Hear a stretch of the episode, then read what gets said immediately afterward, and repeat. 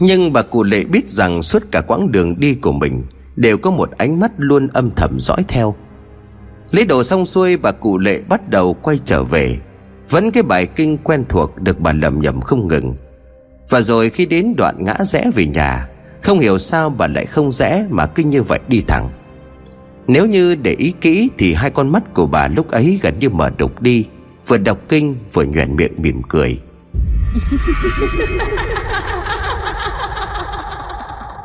Ở nhà gần một giờ đồng hồ trôi qua Cúc vẫn không thấy mẹ chồng của mình trở về. Cô lo lắng lắm. Không thể chờ đợi được hơn nữa, Cô liền đánh thức Thương ở trong phòng thức dậy, Rồi cả hai cùng đi tìm bà. Không chỉ có hai người Mà sau tiếng hô hoán Cũng có mấy người hàng xóm chạy ra đi cùng. Thế nhưng mà tìm hoài Vẫn không thấy tung tích của bà cụ lệ đâu. Cuối cùng chỉ còn lại một nơi Mà mọi người chưa đi tới, Đó chính là cái miếu ở đầu làng. Tuy ai cũng sợ hãi cả, Nhưng do đi thành nhóm khá đông người, Cho nên họ cũng không chần chừ Mà nhắm hướng ngôi miếu mà bước tới. Quả nhiên không nằm ngoài dự đoán, Mọi người đến nơi trông thấy bà cụ lệ đang quỳ ngay trước ngôi miếu, Chắp hai tay lại rồi bất động như một pho tượng. Cứ vội lao đến lay bà, Mẹ ơi mẹ ơi! Thế nhưng gọi hoài mà bà không có một chút phản ứng nào cả. Cặp mắt vẫn cứ chầm chầm nhìn vào trong miếu kia Đến khi mà mọi người kéo bà đứng dậy rồi đưa bà về Thì bà mới kêu gào lên. Không, ta không đi đâu cả. Đây là nhà của tao, đây là nhà của tao. Chưa hết bà còn có ý tấn công những ai định đưa bà về nữa. Phải mất một lúc khá lâu thì bà cụ lệ mới có vẻ thấm mệt cho nên ngất lịm đi. Nhân cơ hội ấy mọi người liền đưa bà đi bệnh viện. Và đến nơi chẳng ai biết bà rút cuộc bị gì Chỉ biết hôn mê mà thôi còn Thương và Cúc, hai cô gái ngồi bên giường bệnh của mẹ chồng. Thở dài từng hơi ngao ngán lắm. Ngày hôm nay tuy mỗi người đều có những chuyện phiền lòng riêng, Nhưng mà nhìn chung đây là một ngày ác mộng đối với họ. Gần sáng cuối cùng thì bà cụ lệ cũng tỉnh dậy. Ấy vậy mà chưa kịp mừng thì bà lại có những biểu hiện hết sức kỳ lạ. Hai mắt của bà mở lớn, Nhìn chừng chừng lên trần nhà rồi gọi lớn. Sao lại nhốt tao ở đây? Sao lại nhốt tao ở đây? Mau thả tao ra, tao phải về nhà. Ban đầu Cúc và Thương cũng chỉ nghĩ chắc là bà muốn về nhà, Cô liền thì thầm. Mẹ ơi, Tình hình của mẹ bây giờ còn phải để bác sĩ theo dõi. Để khi nào mẹ khỏi hẳn Thì bọn con đưa mẹ về nhé. Nhà nào, về nhà nào? Thì về nhà mình chứ, nhà nào ạ? À? Mẹ không nhớ à? Đám gà nuôi ở trong chuồng còn đang đợi mẹ chăm đấy, Cho nên mẹ phải dáng khỏe lại nhá. Không Đó không phải là nhà của tao, Không phải. Nhà tao ở ngoài miếu kìa đó mới là nhà của tao. Ngay đến đây, Cúc và Thương nghệt cả người ra, Bởi những gì mà bà cụ lệ vừa nói đây, Nó chẳng có một chút nào bình thường cả. Chưa kể đến việc Cúc bắt đầu cảm thấy sợ hãi, Bởi cô tin vào những chuyện tâm linh xung quanh ngôi miếu kia. Tình trạng của bà cụ lệ càng lúc càng trở nên tệ. Khi thì bà đổ vật người ra khóc, Khi thì lại cười một cách ngặt nghẽo. Mọi người cũng chỉ biết cho bà uống thuốc an thần mà thôi. Tuy nhiên bác sĩ cũng dặn Cúc rằng, Nếu tình hình không khá hơn, Thì chắc phải đưa bà đến bệnh viện tâm thần. Khỏi phải nói nghe đến đây Thì hai cô con dâu bàng hoàng lắm, Mà không chỉ có hai Hai người con của bà cụ lệ đang ở xa Cũng hết sức lo lắng. Tuy nhiên do đang bận chuyến hàng Cho nên hai người không thể về được ngay. Đã ba đêm kể từ khi đưa mẹ chồng nhập viện, Tình trạng của bà chẳng có chút nào khá hơn không những vậy, bà suốt ngày đòi đi ra ngoài miếu để ở. Trong đầu của Cúc tuy muốn nói với khả năng, Bà đang bị tà ma của ngôi miếu kia hãm hại. Nhưng bây giờ cô nói với ai Và có ai tin cô không? Trời càng lúc càng tối, Trong dãy hành lang của bệnh viện Không một bóng người. Thương thở dài để ngao ngán, Đưa tay xuống bụng của mình xoa xoa rồi thì thầm. Con của mẹ Mẹ xin lỗi. Không cho con cuộc sống sung sướng đã đành. Bây giờ mẹ còn phải thức đêm thức hôm trông nom thế này nữa. Chiếc cầu trách móc của Thương, Nếu như bình thường Cúc sẽ khuyên nhủ em dâu bình tĩnh lại. Tuy nhiên có lẽ hiện tại, Cô chính là người tiêu cực hơn. Bởi cách đây mấy tiếng đồng hồ Bọn giang hồ kia đã đến hăm dọa thêm lần nữa. Nhưng không còn là con dao như lần trước. Bây giờ chúng nó gửi cho cô một sấp hình ảnh chụp lại những vụ đòi nợ trước kia. Chẳng có tấm hình nào là không có cảnh máu chảy. Người thì bị chặt tay, Người thì bị đánh hay là thậm chí là giết chết. Trông thấy chúng, đầu óc của Cúc lại bắt đầu tưởng tượng ra cảnh. Nếu như người ở trong bức ảnh kia là chồng của cô, Thì sẽ như thế nào? Càng nghĩ, Cúc lại càng muốn khóc thét lên vì sự bất lực. Hai tháng tuy là một khoảng thời gian không hề ngắn, Nhưng so với số nợ kia thì đó chẳng bao giờ đủ để xoay sở. Nếu có chăng chỉ có một cách đó chính là bà cụ lệ bán căn nhà đang ở này cho vợ chồng cô để trả nợ. Mà cái suy nghĩ này của cô nhanh chóng bị dẹp ngay. Bởi làm sao có thể chuyển đó đi chứ? Hai anh em của Quốc nổi tiếng là người coi trọng mẹ. Mà bà cụ lệ xem cái nhà này còn hơn cả mạng sống. Tiếng gõ lạch cạch trong cánh cửa cắt ngang luồng suy nghĩ hiện tại của Cúc. Cô hướng ánh mắt về phía phát ra âm thanh kia Thì nhận ra là bà cụ lệ. Bà đang đứng ở bên trong phòng bệnh Rồi lấy tay gõ gõ Như kiểu ra hiệu cho mình muốn nói gì đó. Thế là Cúc liền chạy đến hỏi ngay Mẹ, mẹ sao thế? Bà cụ lệ tì sát người vào khe hở của cánh cửa đang khóa mà thều thào Mau, mau mở cửa cho tao về nhà mau lên. Nghe cái giọng này thì dường như nó không còn là của bà nữa Bởi đây là một chất giọng khản đặc trầm vang. Cúc lắc đầu trước sự yêu cầu của mẹ chồng không được, khuya rồi. Mẹ còn muốn đi đâu? Thôi ngủ đi, có gì đến sáng mai rồi tính nhé. Thế nhưng cặp mắt của bà cụ lệ trợn trừng lên bà gầm gừ. Không, Mau thả tao ra, Mau thả tao ra. Nhưng mà Cứ thả bà ấy ra đi chị. Một giọng nói nhẹ nhàng vang lên bên cạnh, và đó không ai khác chính là Thương. Trong lúc mà Cúc chưa hiểu chuyện gì Thì Thương kéo cô lại trong góc rồi nói, Chị nghe em nói đi Chúng ta không thể sống như thế này được đâu. Em chịu hết nổi rồi. Có khí sắp tới bà ấy đổ bệnh Nằm liệt giường thì chúng ta sẽ phải chăm sóc. Hơn nữa chị còn có khoản nợ khổng lồ cần phải trả. Nghe em đi. Nghe em. Chúng ta phải hành động vì gia đình nhỏ của mình thôi. Nghe những lời này, Cúc sững sờ lắm Bởi cô ngầm nhận ra được ẩn ý sau câu nói của Thương. Cúc lắc đầu mắt trợn lớn. Không được. Nếu có ai biết thì sao? Chỉ không nói, em không nói thì ai biết? Chúng ta chỉ xem đây như là tai nạn mà thôi. Ai trách được chứ? Nói đến đây không để cho Cúc trần trừ suy nghĩ nữa Thương bước tới thẳng tay mở cái chốt cửa ở bên ngoài. Và rồi từ bên trong bà cụ lệ chạy ảo ra như một đứa trẻ. Bà vừa đi vừa lẩm bẩm Về nhà, về nhà thôi. Bóng người của bà nhanh chóng biến mất khỏi dãy hành lang. Cúc thấy như vậy thì đưa tay toan định cản mẹ chồng lại. Nhưng không hiểu sao đầu của cô lại không cho phép. Đứng chết lặng ở trước phòng bệnh cúc bắt đầu sụt sùi nước mắt. Bởi không có ai trong phòng bệnh kia, Cho nên Thương nhanh chóng kéo tịch của Cúc vào nằm tạm trên một chiếc giường gần đó. Cả hai nhắm mắt lại giả vờ ngủ chứ không biết chuyện gì. Sáng hôm sau, Thương thức dậy rồi la lớn, Mẹ ơi, Mẹ đâu rồi mẹ ơi? Vừa nói, cô vừa chạy đi chạy lại Như thể thăm dò xem có ai biết chuyện đêm qua. Và mọi thứ có vẻ khá trơn tru Khi mấy cô y tá đều lắc đầu ngoại ngoại Gần một giờ đồng hồ sau tìm kiếm khắp nơi trong bệnh viện mà không thấy, Cả hai quyết định chạy ra ngoài để tìm cụ lệ. Cốc vừa đi sát bên em dâu mình vừa khẽ hỏi, Thương này, Nhớ mẹ không có chuyện gì thì sao? Thì coi như là không có gì chứ sao Mày cũng đâu có trực tiếp hại bà ấy đâu chứ. Thế nhưng kế hoạch của Thương lại thành công ngoài mong đợi.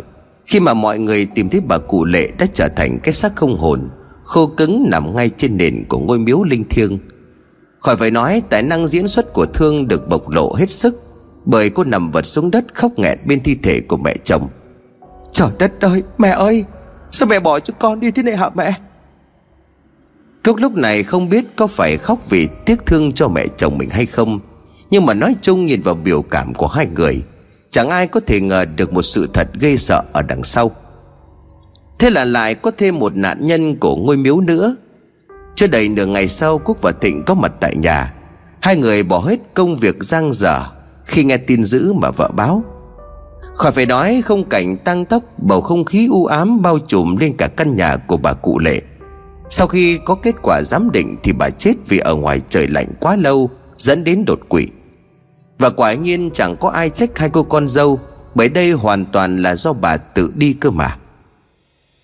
Chưa hết, ngôi miếu kia cũng đóng một vai trò quan trọng. Khiến cho mọi người không có chút nào nghi ngờ về cái chết của cụ lệ.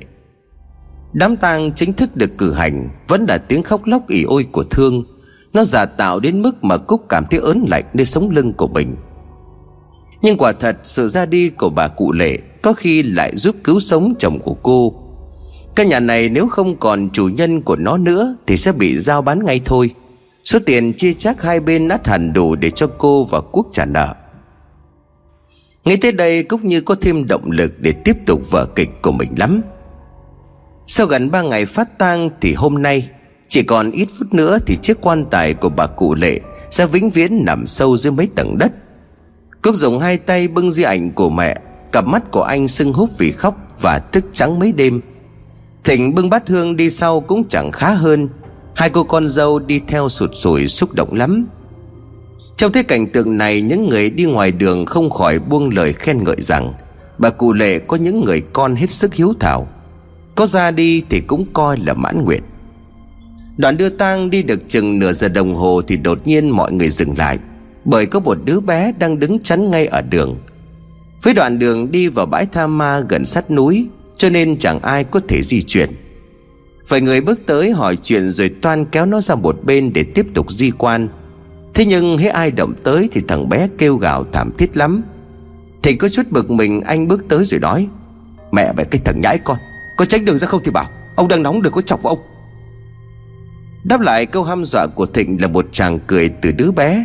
Đáng nói hơn là khi nó ngẩng mặt lên, Người ta phát hiện trong mắt của nó không hề có tròng đen, Chỉ vòn vẹn một màu trắng đục mà thôi. Những tiếng kinh hãi thốt ra từ trong đoàn người đưa tang Thậm chí có người còn chắp tay lại niệm kinh Phật. Riêng Thương và Cúc, cả hai cũng hết sức sợ hãi. Và nỗi sợ này có phần khá lớn, Bởi trong gương mặt cũng như điệu bộ này của thằng bé, Nó khá giống với tình trạng của bà cụ Lệ lúc được tìm thấy. Cúc đưa mắt nhìn sang em dâu, Thương vẫn giữ được sự điềm tĩnh của mình. Cô nháy mắt ra hiệu một cái rồi tiếp tục sụp sùi. Nhưng Thương đâu thể ngờ được rằng, cái đứa bé kia chỉ trong chớp mắt đã chạy đến trước mặt của cô Rồi khỏi phải nói thương hoảng lắm Cô ấp úng nói Con, con là ai? Sao con lại đứng đây? Chưa kịp nói hết câu Thương ăn ngay một nắm đất ném thẳng về phía của mình. Sau khi ném xong đứa bé chạy chân đi biến mất. Chuyện diễn ra nhanh đến mức không ai kịp hiểu rốt cuộc có chuyện gì xảy ra.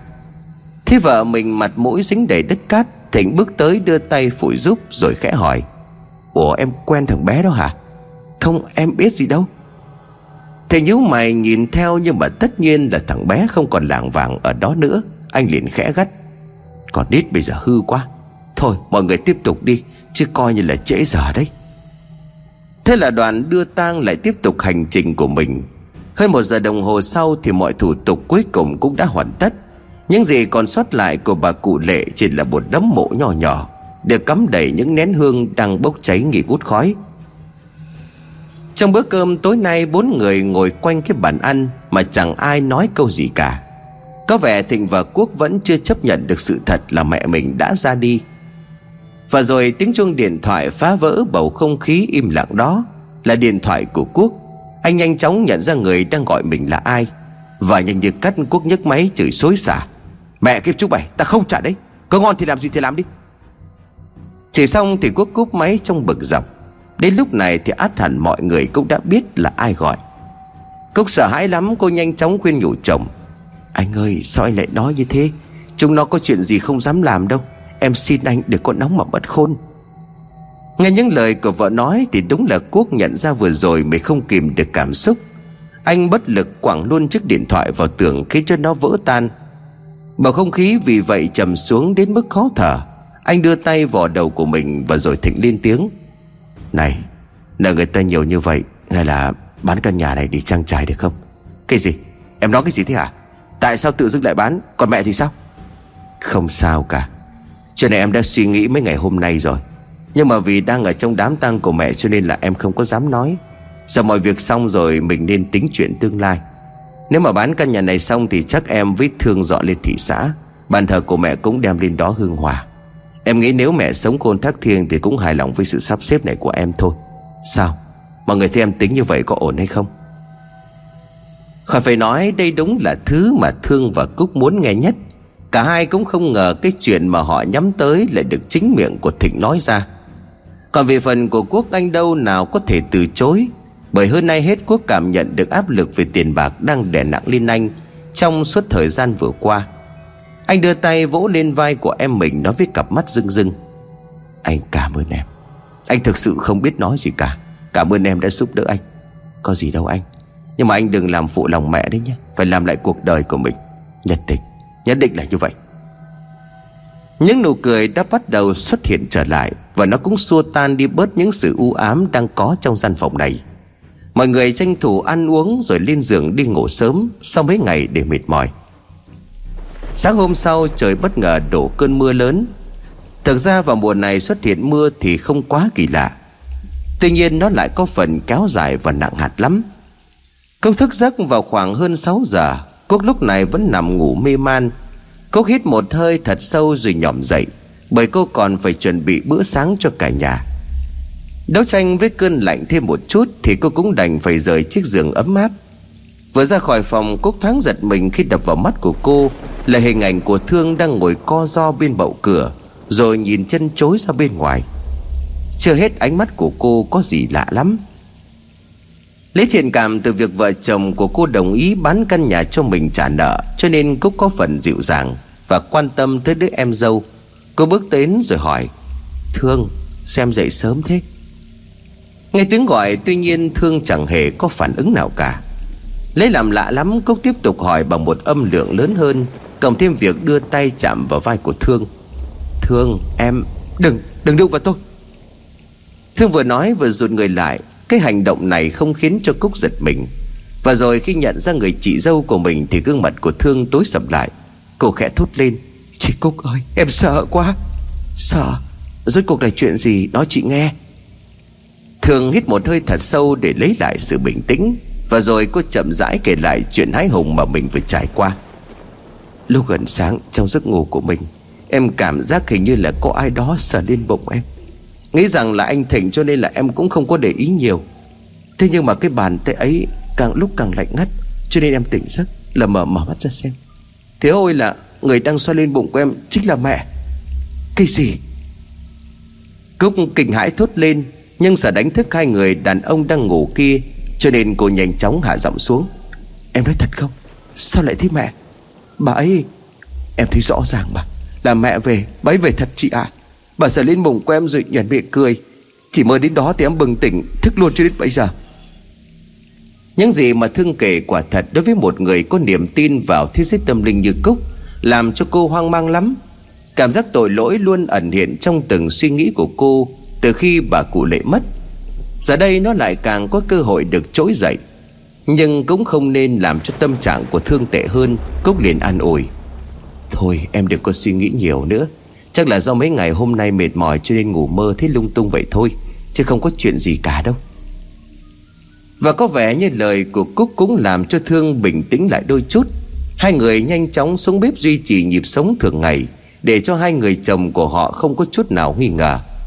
Và rồi đang mải mê với chuyện bếp núc Thì ở ngoài đường lại có tiếng người gọi vào với. Con Cúc, còn có có nhà không? Ngay đến đây thì Cúc đã đoán được là ai đang gọi cô. Đó chính là bà Chín hàng xóm. Cô nhanh chóng chạy ra hỏi. Cô Chín đã có chuyện gì à Ông thầy, ông thầy về rồi. Thầy nào ạ? À?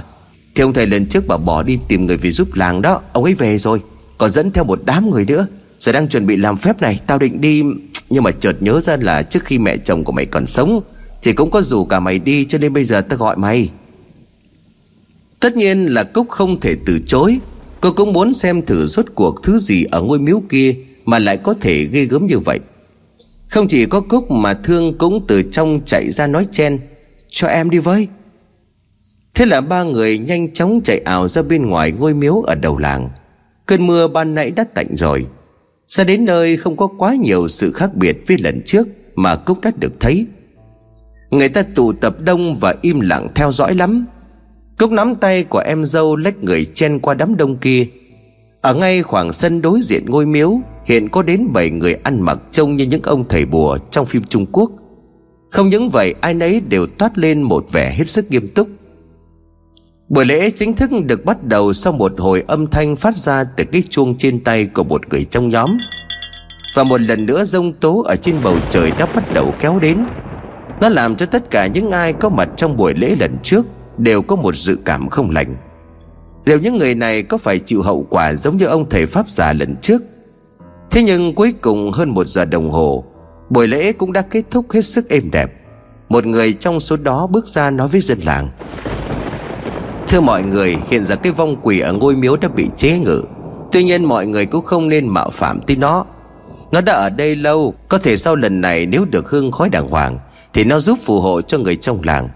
Còn những người bị nó hại Thì hồn phách đã không còn bị lệ thuộc nữa. Có thể là họ sẽ về nhà của mình, Họ hưởng hương khói rồi đợi đến ngày đầu thai. Nghe đến đây thì dân làng gieo họ hoan hô một cách kịch liệt lắm. Duy chỉ đúng hai gương mặt méo sạch đi mà thôi. Đó chính là Cúc và Thương. Bởi nếu đúng như lời của ông thầy này nói Thì linh hồn của bà cụ lệ sẽ về nhà ư. Thế thì chẳng khác nào cả hai sẽ nhận lãnh sự trả thù của bà. Người hiểu rõ nhất chắc có lẽ là Thương, Bởi chỉ thấy được hình ảnh của bà cụ lệ sáng ngày hôm nay. Nhưng nó cũng đủ khiến cho cô lo sợ đến mức Mình mẩy run lên. Hai người nhanh chóng quay trở về nhà, Trên đường về Thương thì thầm nói, Chị Cúc ơi có khi nào mẹ sẽ về trả thù mình không chị? Với sự tin tưởng vào thế giới tâm linh của mình, Thì bây giờ Cúc chẳng thể nào an ủi đối phương được nữa. Bởi hơn ai hết, cô cũng sợ sắp tới những chuyện sẽ đến. Về tới nhà lúc này Cúc cũng đã thức dậy. Thế nhưng trong gương mặt của anh có gì đó suy tư lắm. Các lại chuyện đang làm bản thân rối bời, Cúc lên tiếng gọi chồng. Anh Quốc, Anh đang suy nghĩ gì vậy? Bỏ giang hồ cái lại gọi làm phiền hả? Không Quốc lắc đầu trả lời có phần lạnh lùng. Đúng thật là có chuyện gì rồi? Anh muốn giấu em phải không? Trả lời mau đi rốt cuộc là có chuyện gì? Quốc ngước đôi mắt lên nhìn vợ Sau đó khẽ thở dài một hơi tử tốn nói. Anh mơ thì mẹ. Cái gì ạ? À? Lần này không chỉ có một mình Cúc thốt lên mà cả thương. À, Anh nói sao? Anh thấy mẹ à Quốc liền gần gù nói. Ờ vừa mới nãy thôi. Anh còn đang nằm ngủ thì nghe tiếng gọi quen thuộc của mẹ. Anh cứ tưởng là mình nhầm. Nhưng mà đến khi mở mắt thì đúng là bà. Bà đứng ngay ở ngoài cửa sổ kia kìa. Đưa mắt nhìn chằm chằm vào trong Hình như là mẹ còn khóc nữa. Tới lúc mà anh tỉnh thì bà ấy cũng biến mất rồi. Không biết là bà có thiếu thốn gì nữa không. Lát phải bảo thằng Thịnh nó mua theo ít giấy tiền vàng mã, rồi đem ra mộ của mẹ. Tuy nhiên, qua câu chuyện của Cúc kể Thì vợ anh và cô em dâu Đâu thể nào nghĩ nhẹ nhàng như anh. Khỏi phải nói ra gà lúc nào đã nổi lên đầy trên tay của hai người. Đến trưa, đúng như lời của Cúc nói, Bốn người ăn cơm xong thì tay sách nách mang, Đồ đạc ra bên ngoài bãi tha ma để làm lễ cúng cho bà cụ lệ. Chỉ mới có một ngày trôi qua, Nhưng mà mộ phần của bà có vẻ hoang vu, lạnh lẽo đến lạ. Cúc đốt một nén hương quỳ sụp xuống mà khấn vái. Thưa mẹ, hôm nay chúng con tới đây, Trước lệ để thắp cho mẹ một nén hương, Sau là muốn hỏi mẹ. Xem còn có việc gì mẹ chưa làm được không?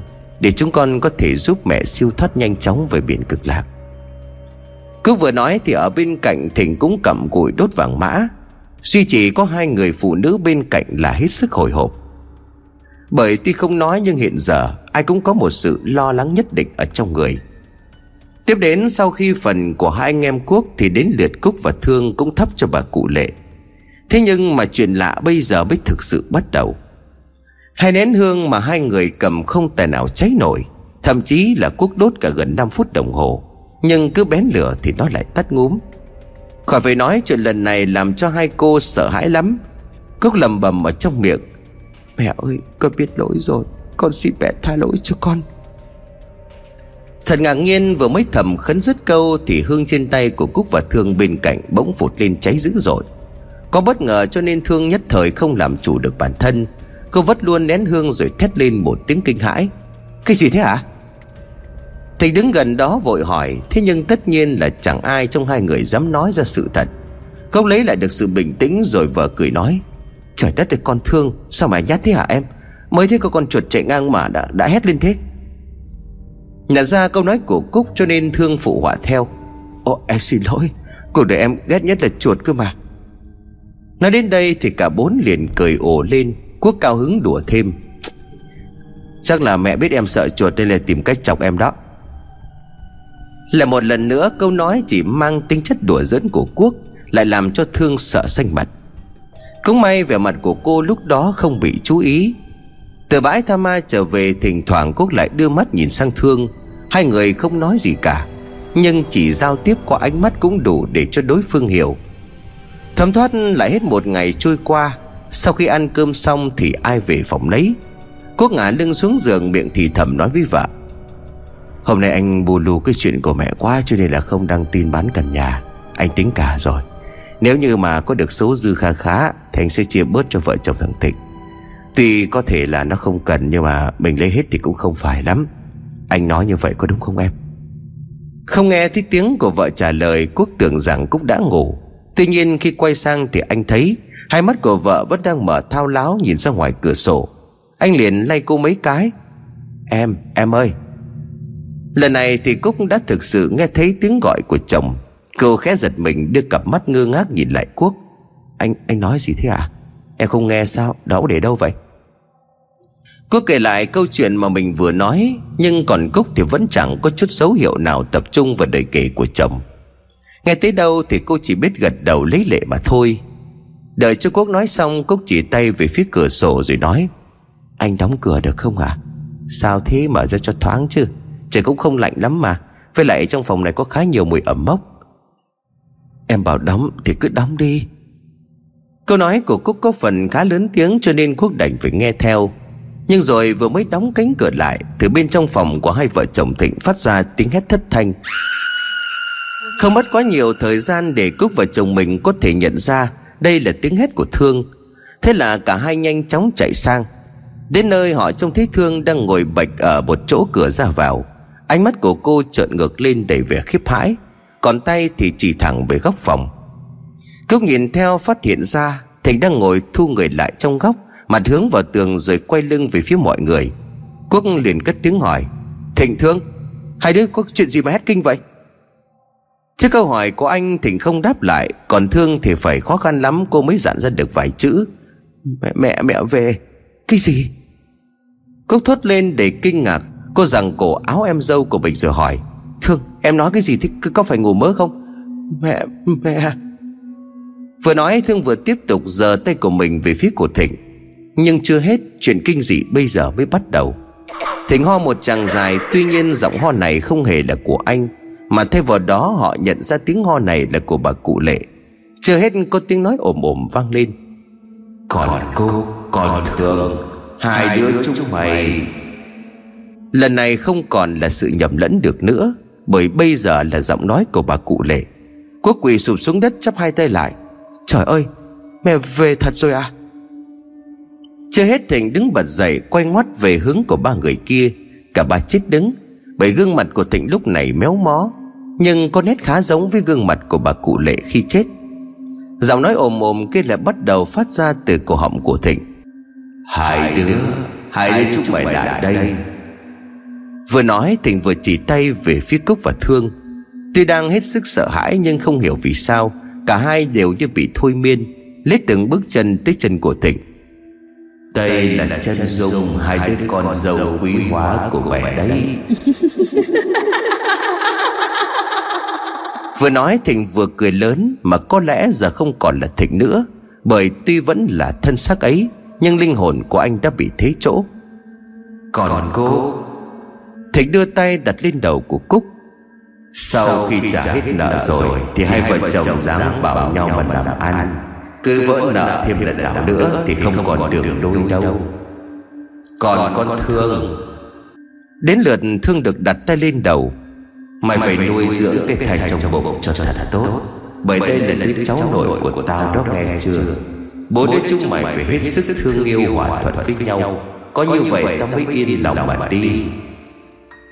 Nói đến đây thì đột nhiên người của Thịnh giật lên mấy cái rồi đổ gục xuống sàn Quốc đớ người ra không hiểu gì hết còn Cúc và Thương thì khỏi phải nói, Đưa mắt nhìn nhau rồi òa lên nức nở. Cúc chắp tay lại van vái, Trời ơi, mẹ ơi, con xin lỗi mẹ. Một lát sau, Thịnh tỉnh dậy với gương mặt hết sức ngơ ngác. Tất nhiên là mọi người cũng không kể lại cho anh nghe những gì vừa diễn ra. Nhưng ngày sau đó, chuyện kỳ quái không còn xuất hiện trong căn nhà của bà cụ lệ nữa. Tất cả đã quay trở về nếp sống bình thường. Tuy nhiên, đối với bản thân hai người, cúc và thương có lẽ suốt quãng đời còn lại, họ phải sống trong sự giản vật đến khôn cùng.